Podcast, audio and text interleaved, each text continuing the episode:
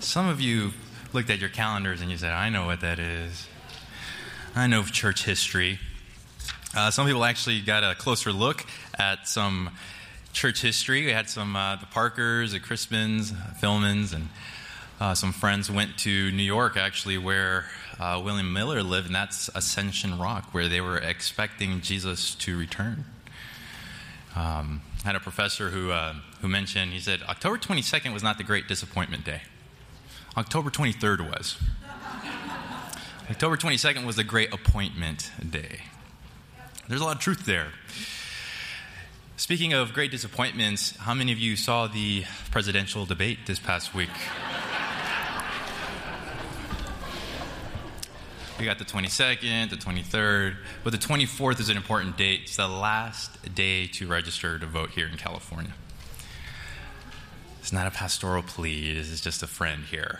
If you haven't registered to vote, I encourage you to, to vote. Register and vote.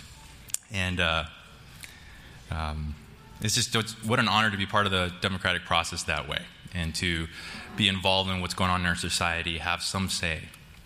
But I say this part to you as a pastor is register, go and vote, and maybe even see it as a spiritual exercise of asking God's wisdom, trying to search your own heart, what comes to mind, and how you could deal with difficult situations and ask God's wisdom and courage along the way. And maybe even a spiritual exercise in loving your neighbor better, even when they oppose you have things different, uh, view things differently than you. And it's a spiritual exercise. So, as a citizen, as a pastor, let's vote and ask for God's guidance. We are in a sermon series on prayer, particularly based on the book by Tim Keller. It's been good, and Pastor John assigned a particular chapter to me. He gave me a couple, but um, the chapter he wanted me to focus on was uh, the chapter titled The Prayer of Prayers, because it is, like we mentioned in the service, the Lord's Prayer. The whole chapter was on the Lord's Prayer. Uh, and it makes sense why it would be the prayer of prayers because it had such a, such a role in the faith of these three master teachers that uh, Keller referred to master teachers of Augustine, John Calvin and Martin Luther, and the whole chapter went section by section um, of, the, of the Lord's Prayer. Like, Our Father in heaven, and that's one section, and the other section. And, but in each section, Keller basically copied and pasted what those, those three theologians had to say about it. Here's how John Calvin viewed this section. Here's how Augustine and Luther deferred on this particular section. Here's was John Calvin's take on this particular section. You get what I'm saying? So this whole chapter was going through the Lord's Prayer. Because the Lord's Prayer was foundational, fundamental to those theologians, fundamental to their theology of prayer. What they wrote about, what they preached on, prayer was based on what their understanding was of the Lord's Prayer. Theologically, it had a role in their life, but also in their devotional life. Martin Luther would paraphrase or personalize the Lord's Prayer twice a day. That's how meaningful, that's how important it was to Luther's life, the Lord's Prayer. But this prayer of prayers has left a mark in our church history as well. It's been, the Lord's Prayer has been the focus of the church's worship in the past. If it was the center of the prayer life of the community, made up the liturgy. And today, you can see all these books that were written. There's just one chapter in this book on the Lord's Prayer, but there are books written on the Lord's Prayer. Books written on a section of the Lord's Prayer. Has influence in the art, in the music uh, area where we sing the Lord's Prayer, different styles of listening, uh, of, of singing that, that prayer. But there's also been different writings, different perspectives, interpretations of that prayer, and people write songs revolving around the Lord's Prayer. We have sermon series on the Lord's Prayer. And it hits home for most of us, I'm sure almost all of us, that we know this prayer. We were taught this when we were younger. We've recited it many times. And so I don't want to unpack the Lord's Prayer verse by verse. the way Keller did in this chapter. I don't want to do that because so much has been said on this, and so many other people could say things about this prayer better than I can. We'll only scratch the surface and we'd be here forever. But instead, I want to focus on something else that was in that chapter. Before they started diving into the different uh, parts of the prayer, there was a section that began everything titled The Danger of Familiarity. The Danger of Familiarity with this prayer. There's a story uh, of the Chicago Bears, the 85 Chicago Bears, this uh, incredible team that won, incredible defense that had a bunch of interesting characters on that team, and their coach as well. And the story goes that they would have devotionals. They would have a, a team chaplain come in, and they would have worships together. And on one particular uh, meeting, after the chaplain had his devotional thought, he finished, and the coach, Mike Ditka, pointed to one of the players, William Perry, also known as the Fridge, because he was huge. He said, Hey, could you close with prayer and close with the Lord's Prayer? And immediately, the quarterback of the team, Jim McMahon, also an interesting character, said, Oh, no, no. He does not know the Lord's Prayer. He said, Yes, I do. No, no, you don't. I guarantee you, you don't know the Lord's Prayer. Yes, I do. I bet you 50 bucks that you don't know the Lord's Prayer. They're betting on prayer. Okay. So he says, Yeah, yeah, I'll prove to you that I know the Lord's Prayer. So everybody bows their head, but don't close their eyes because they're like, this is going to be good. And the fridge begins to pray. Now I lay me down to sleep. I pray the Lord my soul to keep. And he finishes the child's bedtime prayer. But the quarterback gets up and he says, Man, I was sure you didn't know the Lord's Prayer, and gives him his cap. they recited a familiar prayer and missed the point. We think we know the Lord's Prayer sometimes, but man, just because we could recite it doesn't mean we understand it. Keller was saying it's a danger we become too familiar with this. He, did, he used the analogy of when you visit a friend who happens to live next to the train tracks, and you're sitting there talking just calmly, and then the train passes by, and you jump up and you're startled, but your friends are like, What's the big deal? Didn't you hear the train? Yeah, we live here. It happens all the time. I guess we tune it out. I guess we got used to this.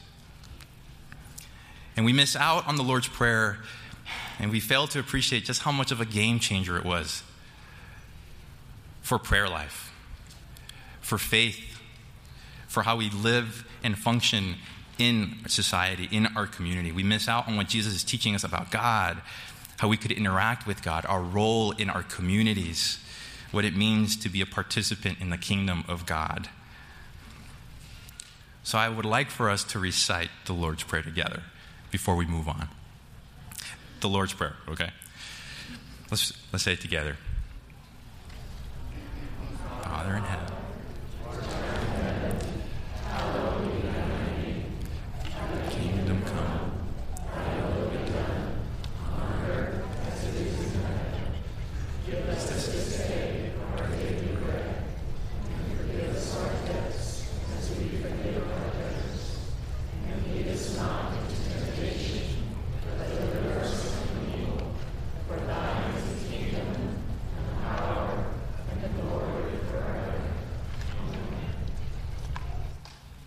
give you 50 bucks.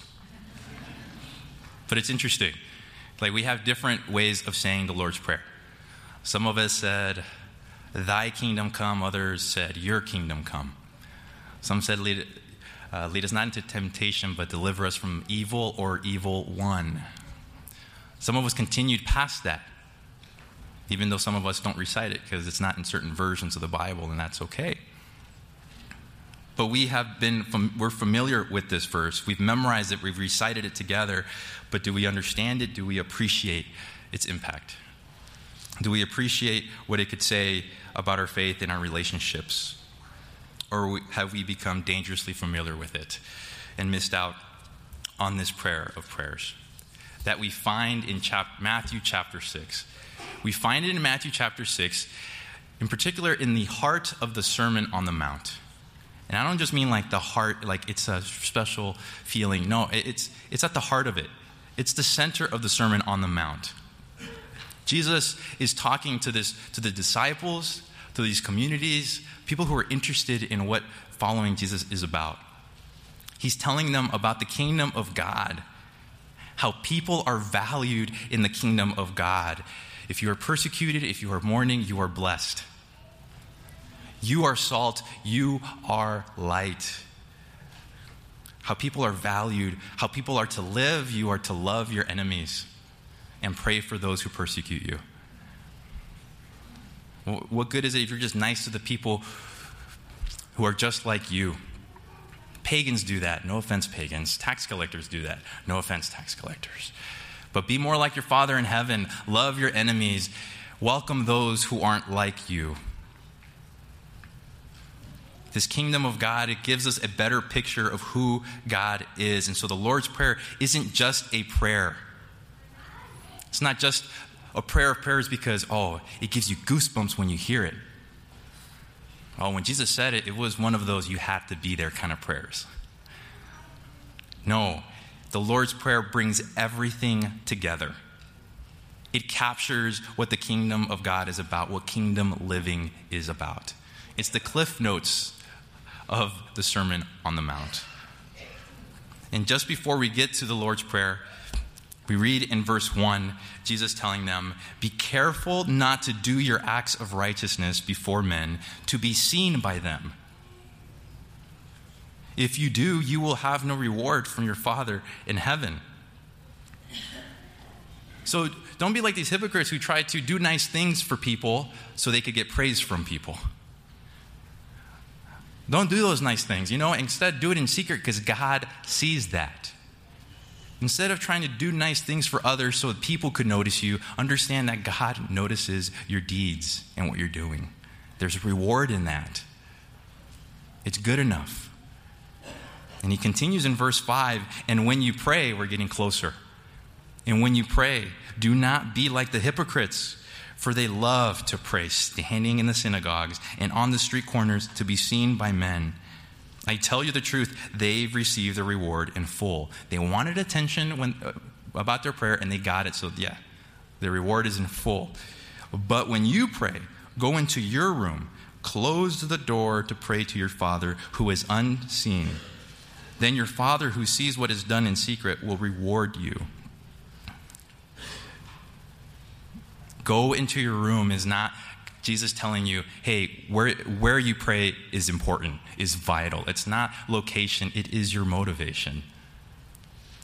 Go into your room because you got to understand this, people who are listening. You have God's attention. You don't need the attention of others, you don't need the appreciation of others. You have God's attention in that room. But Jesus continues. And when you pray, do not keep on babbling like pagans, for they think they will be heard because of their many words. Do not be like them, for the Father knows what you need before you ask Him. Earlier, Jesus just said, like, don't be like the hypocrites in the synagogues. Jews, you know, that's how Jews, uh, it's familiar to, to the Jewish community. They pray in synagogues, the houses of prayer, but so do Gentiles. They pray. They pray to their gods, and that word, don't babble on, babbling, is a very unique word. It, it, it applies to pagans' prayers, the way they would talk, because that kind of babbling, the purpose of it was to try to get the attention of their gods. It was impersonal talk, it was ritualistic. You would just recite it. Don't do that. You would be calling on your gods in times of need by trying to impress them with your words. If you say the right things, if you say the right words, that formula, then you will be able, be able to manipulate God to do something for you. And Jesus is telling them, you don't have to do that. Your Father in heaven knows what you need before you even ask Him. That is beautiful. That is God not saying, I, I, know everything, I'm so amazing, or don't even bother coming to me with your information. No, He's saying, You have God's attention. Later on in the chapter, he talks about look at the birds of the air, look at the lilies of the field. They are cared for. How much more will you be? You do not have to convince me of your needs. You don't have to make me aware of your needs. You don't have to impress me with your words or your works because God loves you no matter what. God is aware of what's going on in your life because God loves you. So you don't have to convince God to care for you. You don't have to convince God to love you. So don't pray like the hypocrites in the synagogues. Don't pray like the pagans who feel like they have to convince God of something. And he, then we get to the Lord's Prayer. And Jesus says, This then is how you should pray Our Father in heaven, hallowed be your name, your kingdom come. And I'll stop there. Because when Jesus began to give the Lord's Prayer, he used a familiar pattern for prayer. The Jewish community, they used this kind of format Our Father in heaven, or Our King. Hallowed be your name, your kingdom come. That was a familiar pattern. But Jesus gave it a different touch when he said, Our Father in heaven. Because he didn't use the word for father that's typically used, he used Abba, Father. This is not Father, formal, our King, Your Highness, Mr. President. No, it's Abba, Father. It's a child's reference to their, to their parent. Abba, Father, there's an affectionate term, even when you're older. I refer to my dad the same way I referred to him when I was four years old. There's that kind of affection there. Immediately, Jesus is telling them, I know there's a, this is a familiar prayer to you. You guys pray a lot. But when you pray, you're praying to Abba, Father.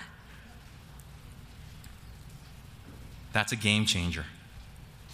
I, I, saw my family last weekend, and my sister was telling me that she went to her high school reunion and how much she enjoyed it. And I said, Really? I said, What do high, school, do high school reunions or any kind of reunions mean anything in the age of social media? Like, where's the element of surprise? Like, we know where you live, if you dye your hair, how many kids you have. We know what you ate right now. Is there anything amazing in reunions in the life of social media? And she said, Yeah, absolutely. She's like, Yeah, like we all knew the basic details, but when we got together, it was like we were in high school again. If you had medical school or dental school reunions, I'm sure there was that kind of connection, that excitement. Your kids again, you're laughing again.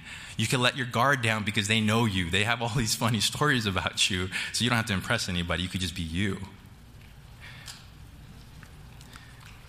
So when Jesus is telling you, your Father in heaven knows what you need before you even tell him, he's not telling, he's not saying, he, he's telling you, prayer is not about information.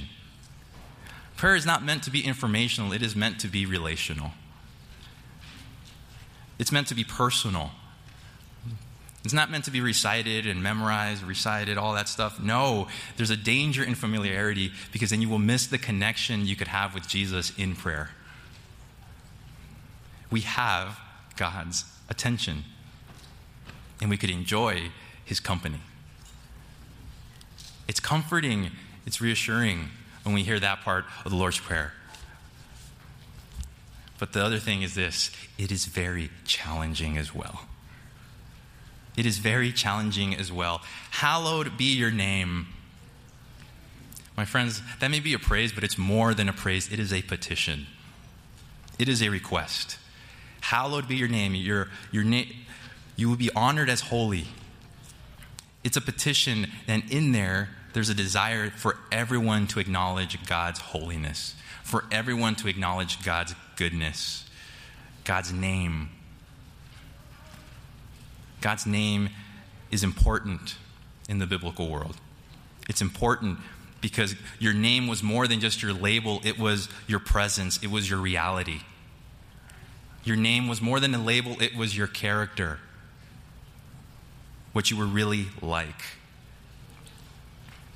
The Dodgers had an amazing manager, Tommy Lasorda. He won a lot. He's also a really good motivational speaker. And about a year ago, he was in the clubhouse of the Dodgers, even though he's not the manager anymore. And he was talking with the team, with all these athletes. And he says, You got to play for the name on the front of your shirt and not for the name on the back of your shirt. He said, All of you who get paid a lot of money in this clubhouse, you just want to do well so you could get paid more. And you always want to get the attention. You want to be worried about your, your stats. But you know what? You got to play for the name that's on the front of your jersey. You got to play for your teammates, not just yourself. You got to remember the fans of this team, not just yourself. You got to keep in mind the organization, the history of this team. You got to be concerned with the name of God more than your own name. Of course, we're not praying that God be holy. God is already holy. Of course, we understand that. But as Luther mentioned, we are praying that God keep us from dishonoring the name by which we are called. That He would empower us to become ourselves good and holy. This is a request that we not dishonor God's name because we take that seriously as a phrase. When we do it, baptisms, we baptize people in the name of the Father, the Son, and the Holy Ghost. We have a stamp. We label ourselves as Christians, as followers of Jesus. And that cannot be taken lightly. That's why it's in the commandments where God says, Do not take my name in vain. You are my chosen people. Other nations are looking at you, how you behave and how you treat each other. Whatever you do reflects off of me. So you got to be more concerned with what's on the front of your shirt rather than what's on the back of your shirt. When you look around at the things that have been done in the name of God, the things that have been done in the name of religion, and maybe even religious liberty, they could break your heart. They could make you cringe. The way that we take a stand on our beliefs, on our convictions, when you look at society, is it bringing people closer to God or is it bringing them farther away from God? Is the way that we behave and express ourselves in society and about different groups of people, are we portraying a God that is welcoming and loving or one that is rejecting and hateful? Are we expressing anger rather than compassion? Maybe we need to pray that God's name be holy in our lives. Look at our own church. The Adventist church has done things in the name of religion that may break your heart as well, that may even make you cringe. What we're willing to do to groups of people in the name of policy. What we're willing to do to institutions, to servants. And does that give millennials more or less of a reason to stay in church? Does our focus on ideology rather than mission give us more of a reason to be cynical about church? Or does it bring us more hope? We are at fault, my friends. If there's an exodus in the church, it's not because of oh, Hollywood or society. Sometimes it's because of what the people of God are doing to each other. And we have to own that. Hallowed be your name is not just a praise, it is a petition. But it continues with more request. Your kingdom come, your will be done. And again, you see, I need to be more concerned with your will than my will. Augustine said that yes, God is reigning now, but just as the light is absent to those refusing to open their eyes, so is it is possible to refuse God's rule. Your kingdom come, your will be done. And I understand some of us have prayers and we really need God's guidance and we need discernment. Should I take this job? Should I move here? Should I attend here? I get those questions. What is God's will in that? But we cannot forget the fact that God has tell, told us what His will is in the big picture plenty of times. You see it in Micah. To do justice, to love mercy, to walk humbly with your God. That is God's will. The Ten Commandments, that is God's will for your life. The Sermon on the Mount, loving your enemies, is God's will. Welcoming people, even if they're not like you, is God's will. Taking care of the marginalized is God's will. Prayer is not meant to inform God about our lives, prayer is meant to transform our lives. Hallowed be your name, your kingdom come, your will be done, God, because I know what I want to do. I know what I, what's easier for me to do. I know who I'd rather ignore, but help me want your will and be more concerned with your name than my preferences. There's a danger in familiarity when we just recite the Lord's Prayer. Because the first half of this prayer, these petitions are God centered, are God acknowledging. If we've already understood, Jesus telling us, you have God's attention. But when we pray for God's will in our life, we are giving God our attention. And that's important to remember. Not just that God pays attention to us, but that we need to pay attention to God. There are more petitions here that acknowledge our insufficiency, acknowledge in the ways in which we fall short. Give us this day our daily bread. Forgive us. Lead us not into temptation. Those requests, those petitions acknowledge the ways we fall short, how we are insufficient. And yes, our Father in heaven knows what our needs are before we, before we even tell him. So Jesus is not opposed to our request about tomorrow. He's not opposed to our requests uh, regarding our needs, but he is concerned about our anxiety about tomorrow. He is concerned about our needs. You don't need to pray with anxiety, friends. That's what God's, I hear Jesus saying. That's how pagans pray. That you have to convince God to love you better. Friends, pray convinced that God loves you best. Give us this day our daily bread is a proclamation of trust. We're not trying to convince God of anything. We're proclaiming trust because we're convinced that God loves us best. Augustine paraphrased uh, Proverbs in there. He said, Give me neither poverty, lest I resent you, or riches, lest I forget you. God pays attention to us, but we cannot stop paying attention to Him either. The Lord's Prayer is filled with comfort, yes, and challenging, absolutely. But there's something that isn't said much in here that I think we could find encouragement in as well.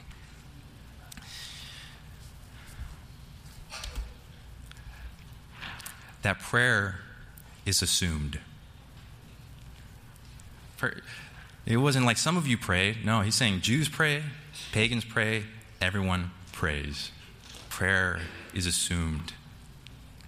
And I think some of us may feel a little discouraged with prayer, period. Frustrated with prayer. Confused about prayer. Where do I start? Some of us don't have a hard time with that. Some of us, like Luther, could paraphrase the, you know prayers in the morning and the evening. We read books on prayers. We pray before every meal. We have no problem praying in front of other people, and that's great. And some of us wonder, like, man, I guess I got to do that. But right now, I'm not even sure what I believe about God.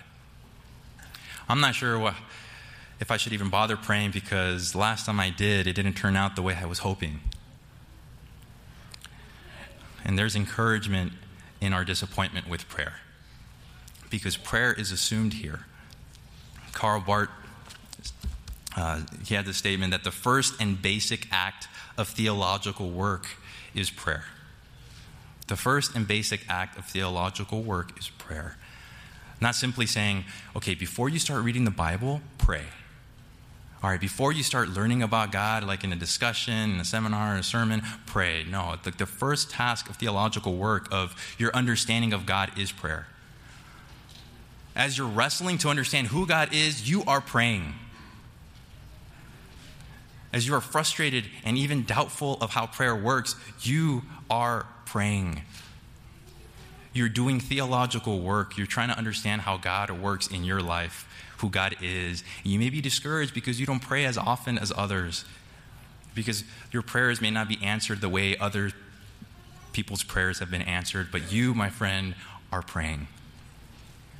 You're trying to get a better understanding of who God is, the same way the Lord's Prayer did for the disciples and the people who came to listen to him on that mount.